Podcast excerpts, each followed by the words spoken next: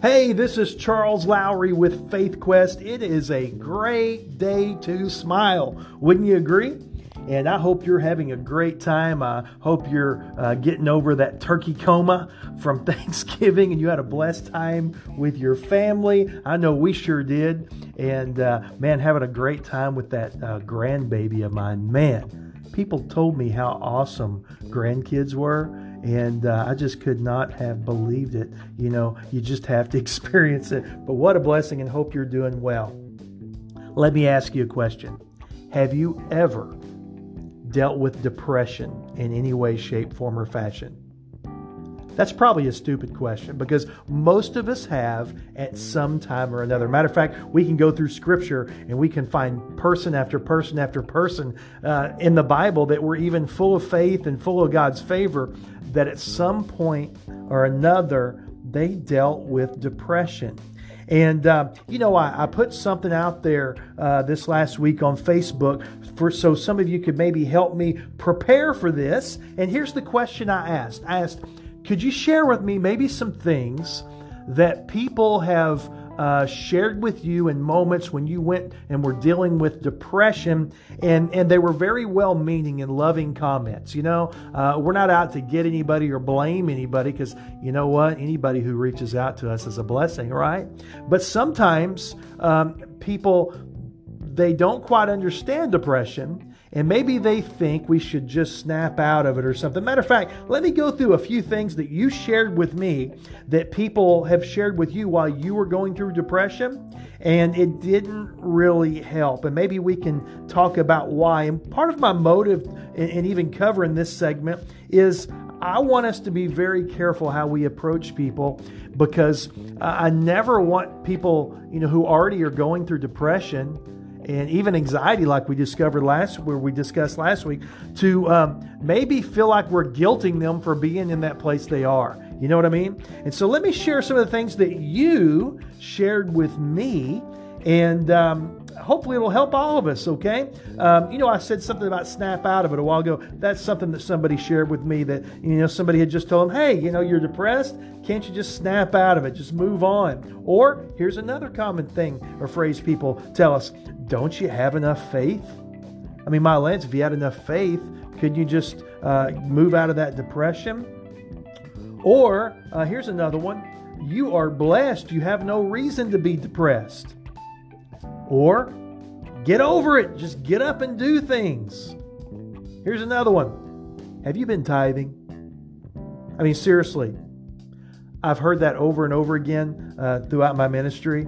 And, um, you know, we get so hung up on that sometimes that we think that is the, the uh, end all to everything. If you're tithing, your whole life should just be be perfect sometimes. And again, we're not bashing anybody. We're just trying to correct some things.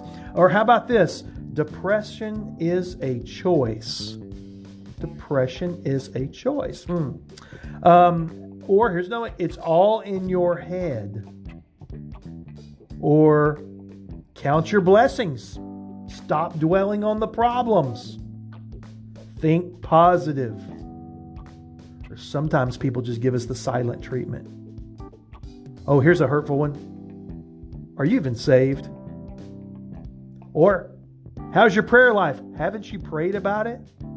Now, listen again, I'm not blaming anybody for um, maybe causing us to sink further down into our depression because let me tell you something. When I first was started in the ministry, I know for a fact that some of these things on this list I probably said to somebody at one time or another before I really understood how to minister to someone. So we're not trying to throw anybody under the bus. What we are trying to do is we're trying to discover those things that, number one, maybe aren't helpful. And we're number two, I want you to know if you've been in that place and um, somebody has shared some of these things with you and didn't understand why you couldn't just pop out of your depression, I want you to know you're not alone, okay? And here's the thing it's not that any of these things are, are, are bad advice. Well, let's be honest, a couple of them are, okay? But most of these things that were mentioned aren't necessarily bad in and of themselves. Where we get into trouble is when we begin to think that when we're depressed, we can just snap out of it, or it's our fault, or it's a choice all the time. Okay? We need to learn to give people grace and not really have an expectation for us to fix them. Guess what? We cannot fix anybody. We can't even fix ourselves. And I, I, think I need to mention this too. This is something that needs to be stressed in the Christian community. There is a difference between going through a season of depression and being clinically depressed. Sometimes there are chemical imbalances within us and it's medical. Now, just like we need to pray for all medical uh, things, for example, if we have a family member or someone that has cancer, we wouldn't tell them just to get over it. But however, we would balance it out. We would pray for them and pray for healing and expect and believe God to heal them, would we not? Absolutely, we would. But at the same time, we would give them the wisdom to seek medical treatment, right? So we need to know this. Sometimes people can be clinically depressed, and we never, never, never, listen, did I say never? We never need to discourage anybody from getting professional help. Okay? Guess what? Charles Lowry, that's me, Charles Lowry has sought help. I have gotten help from, uh, received help from pastors, but I've also received help from medical professionals, and both have been a blessing in my life. So we never need to discourage anybody from getting help. Now that we've talked about a little bit of the problems, here's what we're going to do. Here in just a moment, we're going to go into dealing with depression and we're going to dive right into our resource what is the resource here for at Faith Quest? We have one resource that is supreme above all others. We may use several resources, but our main resource here at Faith Quest is the Bible. We're going to receive some Bible answers today. So, grab your Bible or grab your device, go to Psalm 77, and we when we pick up here in just a minute, we're going to dive into Psalm 77 and see what it has to say about dealing with depression. Hey,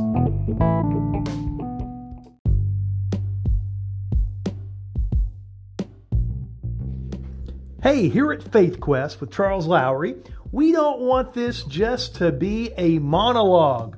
We'd like this to be at least a dialogue. So, listen, there's a couple of ways that you can communicate back with me. You can always email me. And by the way, I'm going to give you my personal email. It's Chuck Lowry, that's C H U C K L O W R Y, at ymail.com. Chuck Lowry at ymail.com. You can always email me. Another great tool that I've put here is you can leave me a voice message. Look right there on your screen on whatever device you're on, and you can actually uh, just leave me a voice message.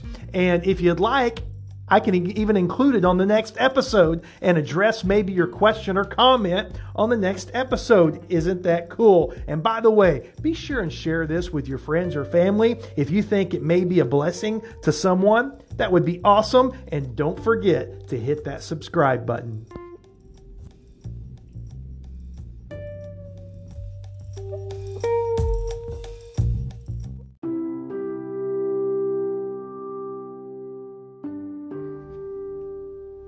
All right, here we are in Psalm 77. Hope you have found your place so you can read along as we go here. And I want to show you basically three great truths. Now, these three truths are steps that I want you to learn because they've so helped me and they've helped other people throughout the years. Um, you can find these the same process in several other portions in God's Word. I think these are just basic uh, biblical truths. You see, what I'm trying to share with you are not things that it's going to be like some magic bullet for your depression, but I want to show you something. There are going to be some basic tools that you can use, and in using these tools, they're going to bring you closer to God. You see, what I have found out that in our struggles and our trials, when we begin to hand those over to God, we walk in intimacy with God. Matter of fact, I believe that's why God allows us to uh, even walk through some of these tough things like depression in life because it brings us into a closer relationship with Him. You see, it builds intimacy and dependency on God. And so, I really believe these steps are going to be great for you. There's this guy named Asaph in Psalm 77, and he's a choir master. And um, he comes to this place where he's really broken, and he's really, I would describe the, the feeling as depressed. I think this is classic depression, is what we see in Psalm 77 uh, from my point of view. And so I want to read a few verses to you here. He says in verse number one, I cry aloud to God, aloud to God, and he will hear me. In the day of my trouble, I seek the Lord. In the night, my hand is stretched out without wearying. My soul refuses to be comforted. When I remember God, I moan. When I meditate, my spirit faints. Man, we see some deep truths here. And the first one is he is just being so real, open, honest. I would even call it raw with God. Can I ask you a question? Is that the kind of relationship you have with God? Or do you have this religious kind of thing going on where you know you approach God and and you almost put on a mask because you feel like God can't take the real you? I don't know how we learn that.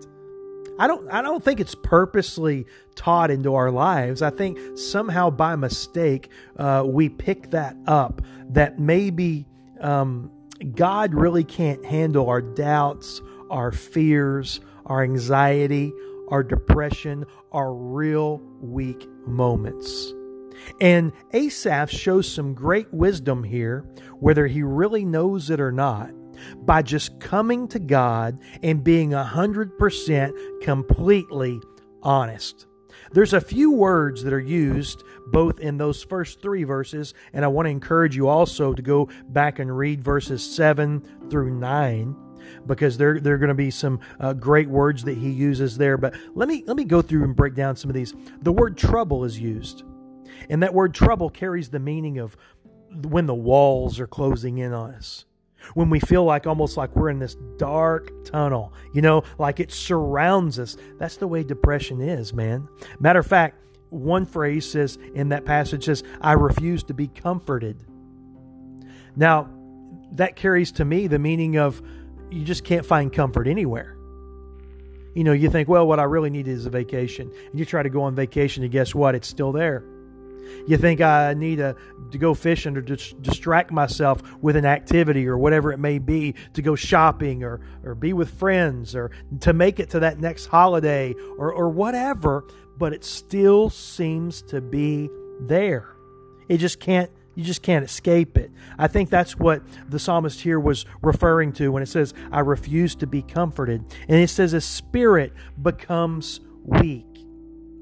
And in all the honesty that's going on here is so inspirational because that's the way we need to be with God. We need to be that real and open and honest. People may have told you, well, it's disrespectful to come to God and tell Him that you doubt Him or that you feel like He's uh, gone. Let me tell you something. Do you feel like you're going to tell God anything that He doesn't already know? God already knows that stuff. And it, it's a moment of truth and honesty. And God loves honesty and truth. When we bring those things to Him, God's not going to get mad at you. He's not going to disown you. He's not going to turn the other cheek, and he's, he's not going to walk away from you. You can be real with God. I mentioned in those verses 7 through 9, it talks about groaning, you know, and groaning before the Lord, even. You know, that groaning, it could carry the meaning of this quiet sobbing almost but could also mean you know this this groaning as in a loud groan the point is asaph here he goes through this wide variety of emotions and one thing that he did not do is he did not fake it he came to god in in sincerity and honesty he was real. And that's the kind of relationship God wants with you. You can come to Him with everything. He's big enough, He can take it. Now, I remember a long time ago, I asked myself the question well, I wonder why I have to bring these things to God because, after all, if God knows everything, why should I have to tell him? Well, let me use an example. Um, I, I may not be speaking to everyone who knows Christ, but a lot of you in my audience, you are already Christians, you know the Lord. And I want you to think back to that time when, when you came to know the Lord. You confessed your sin, didn't you? The Bible says and uh, that, that if we confess our sin, he is faithful and just to forgive us of our sin and to cleanse us from all right, unrighteousness, right? So, what did we have to do in order to be saved? We came and confessed our sin. That word confess means to agree with God about. Now, when you confessed your sin to God, did you confess it to Him because He was unaware of it? Absolutely not. God was very much aware of it. Matter of fact, he was so much aware of it that he sent his only son, Jesus Christ, to die on the cross for payment for that sin. So he, God was very much aware of it, yet he asked you to confess it. In other words, he asked you to come into agreement with him about that, right? He wanted you to be honest and open in the same spirit of that, we are transformed when we confess things to God. In other words, you don't give God confession for His information. You give God confession for your transformation. Did you get that? You don't give God confession for His information. You give God confession for your transformation. Confession is powerful because it is a transformational act. And when you confess, God, this is really what's going on in my heart, now you've positioned yourself to be transformed. And when you do that, God will not laugh, He will not scorn, he will not turn away from you, He will heal. So, right out of the bat, Asaph does something that's very, very wise. He's honest and real, open to the point of being raw with God. And God doesn't smite him. Here's what God does. Look in verse number four. God begins to direct Asaph's thoughts. Man, that's what we need. When we're in that place, it's birthed out of our thought life so many times. And so we need our thoughts to be redirected. Verse number four. Let me get there in my Bible. If you hear my pages turning, that's a good thing. That means we're in our Bibles, right? So, verse 4 says, You hold my eyelids open. I am so troubled that I cannot speak. Man, what does it mean? You hold my eyelids open. Well, what do you do when your eyelids are closed? When your eyelids are closed, you do what? You go to sleep. And so it says he wasn't going to sleep. Now, why wasn't he going to sleep? Because who was holding his eyelids open? You. Well, who's you in this verse? Well, he's talking to God, so it's God. God is causing him to stay awake well, I wonder why. Well, the answer is given in verse number five. It says, I consider the days of old, the years long ago. So God allows him to remain awake. And as he's laying awake, he begins to remember some days of old. And in the following verses, he begins to recount all the things that God had done. Matter of fact, let me just skip down to verse number 10. He says, Then I said, I will appeal to the years of the right hand of the Most High. I will remember the deeds of the Lord. Yes, I will remember your wonders of old. You know what he's doing? God's changing his perspective. You know, oftentimes when we hurt, our perspective is very, very limited. Let me tell you, depression hurts. Depression is crippling. And what it does is it causes us to, to have a very limited view. Let me give you a practical illustration. You probably know what it's like to maybe use a hammer and you're hammering away and you hit your finger. Let's just say you had a headache during that time. When you hit your finger, are you thinking about your headache? No, not at all. You're thinking about the pain in your finger. That's where your attention's been drawn to.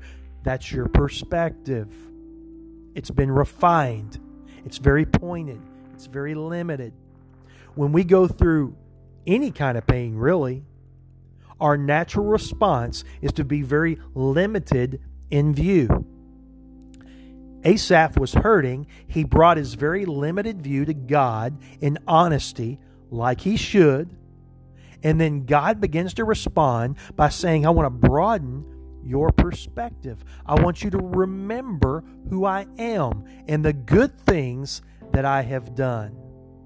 You see, it's all about perspective. I'm not saying changing your perspective is going to change your depression overnight.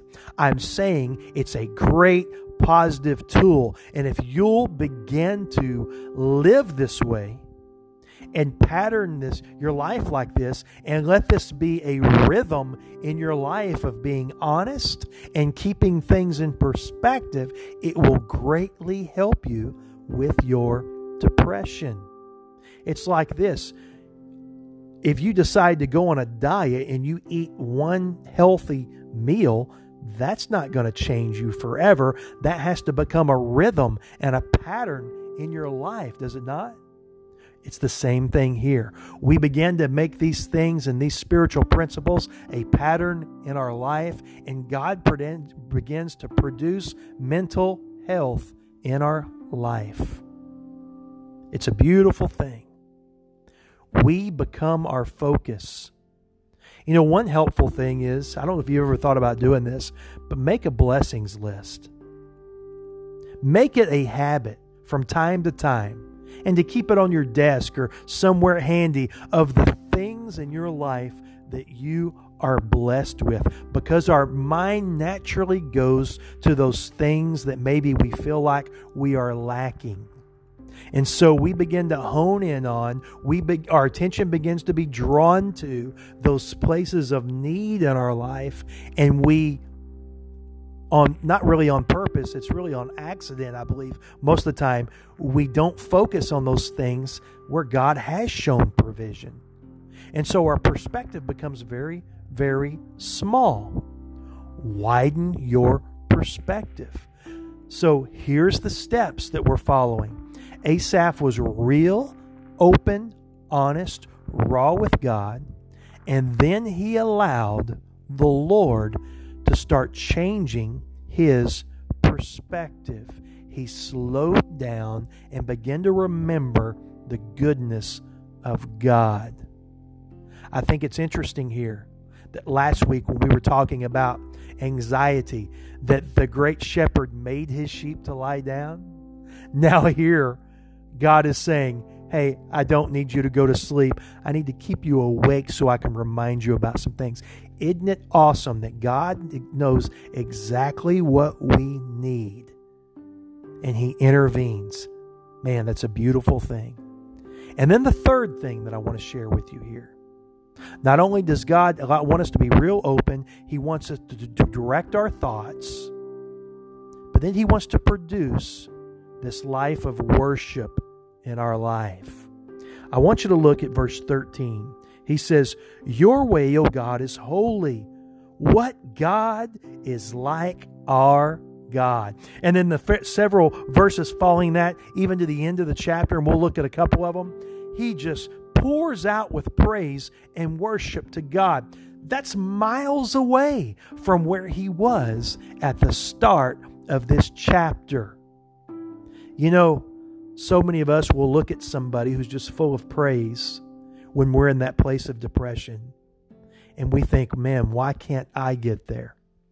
How do you know they didn't follow these very same steps we're talking about? You see, Asaph did, just didn't jump into that place.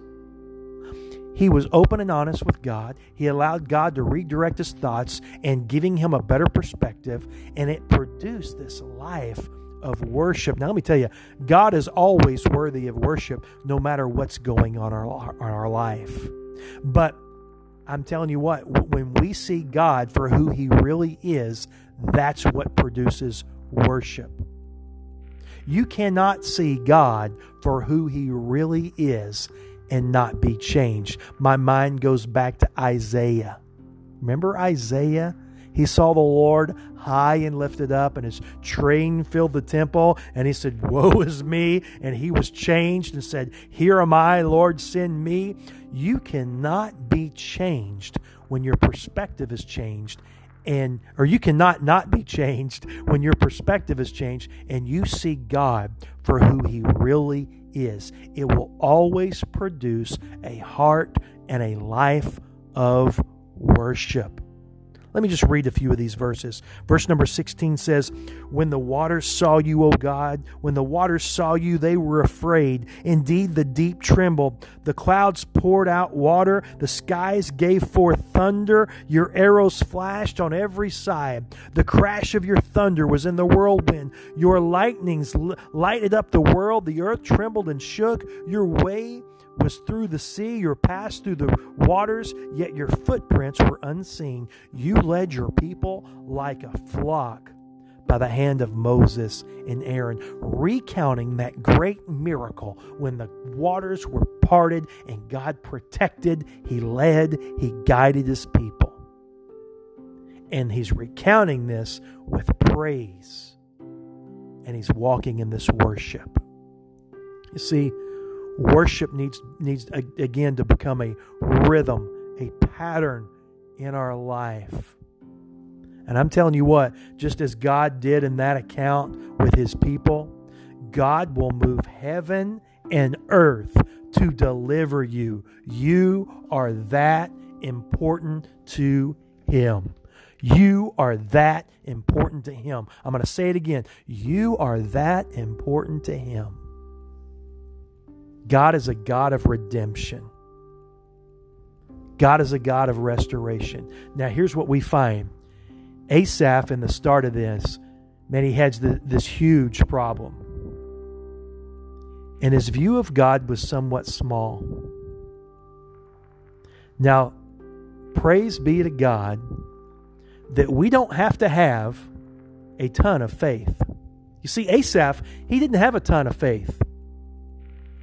But he had enough faith to say, God, I trust you enough to tell you about my problem and to tell you where I really am. And God took that and he began to transform him. And by the end of this chapter, he had gone from having this huge problem and a small view of God that God flipped it. And he has this huge God and this small view of his problem. See, his problem might have still been there it's just as God was so much bigger. There's an old hymn that we used to sing, and it went like this Turn your eyes upon Jesus. look full in his wonderful face, and the things of earth will grow strangely dim in the light of his glory and grace. Isn't that awesome? As you begin to deal with your depression, I want to advise you to be real and honest, even the point of being raw with God. He can take it because it's then that He will begin to change your perspective, let you see the big picture, and lead you into a life of worship. And as you make that a pattern and a rhythm in your life, God will start to deal with your depression. Matter of fact, every issue of life. And He'll minister to you. And He'll walk you through this process of becoming more like His Son, Jesus Christ. It's a beautiful thing. Let me pray for you. Father God, I ask in Jesus' name that you would be with every hurt and pain represented by every life that's out there today. Lord, I pray that you would touch people at the point of their need. And God, that you would help us to know that you don't forsake us. You allow us to come to you just as we are. And as we do that, you will transform our hearts. I pray that nobody experience uh, bondage, nobody experience rejection, no one within the sound of my voice would experience uh, despondency. That God, we would know that you're listening. And through the ministering power of the Holy Spirit, you would be- begin to heal people's hearts. In Jesus' name, amen.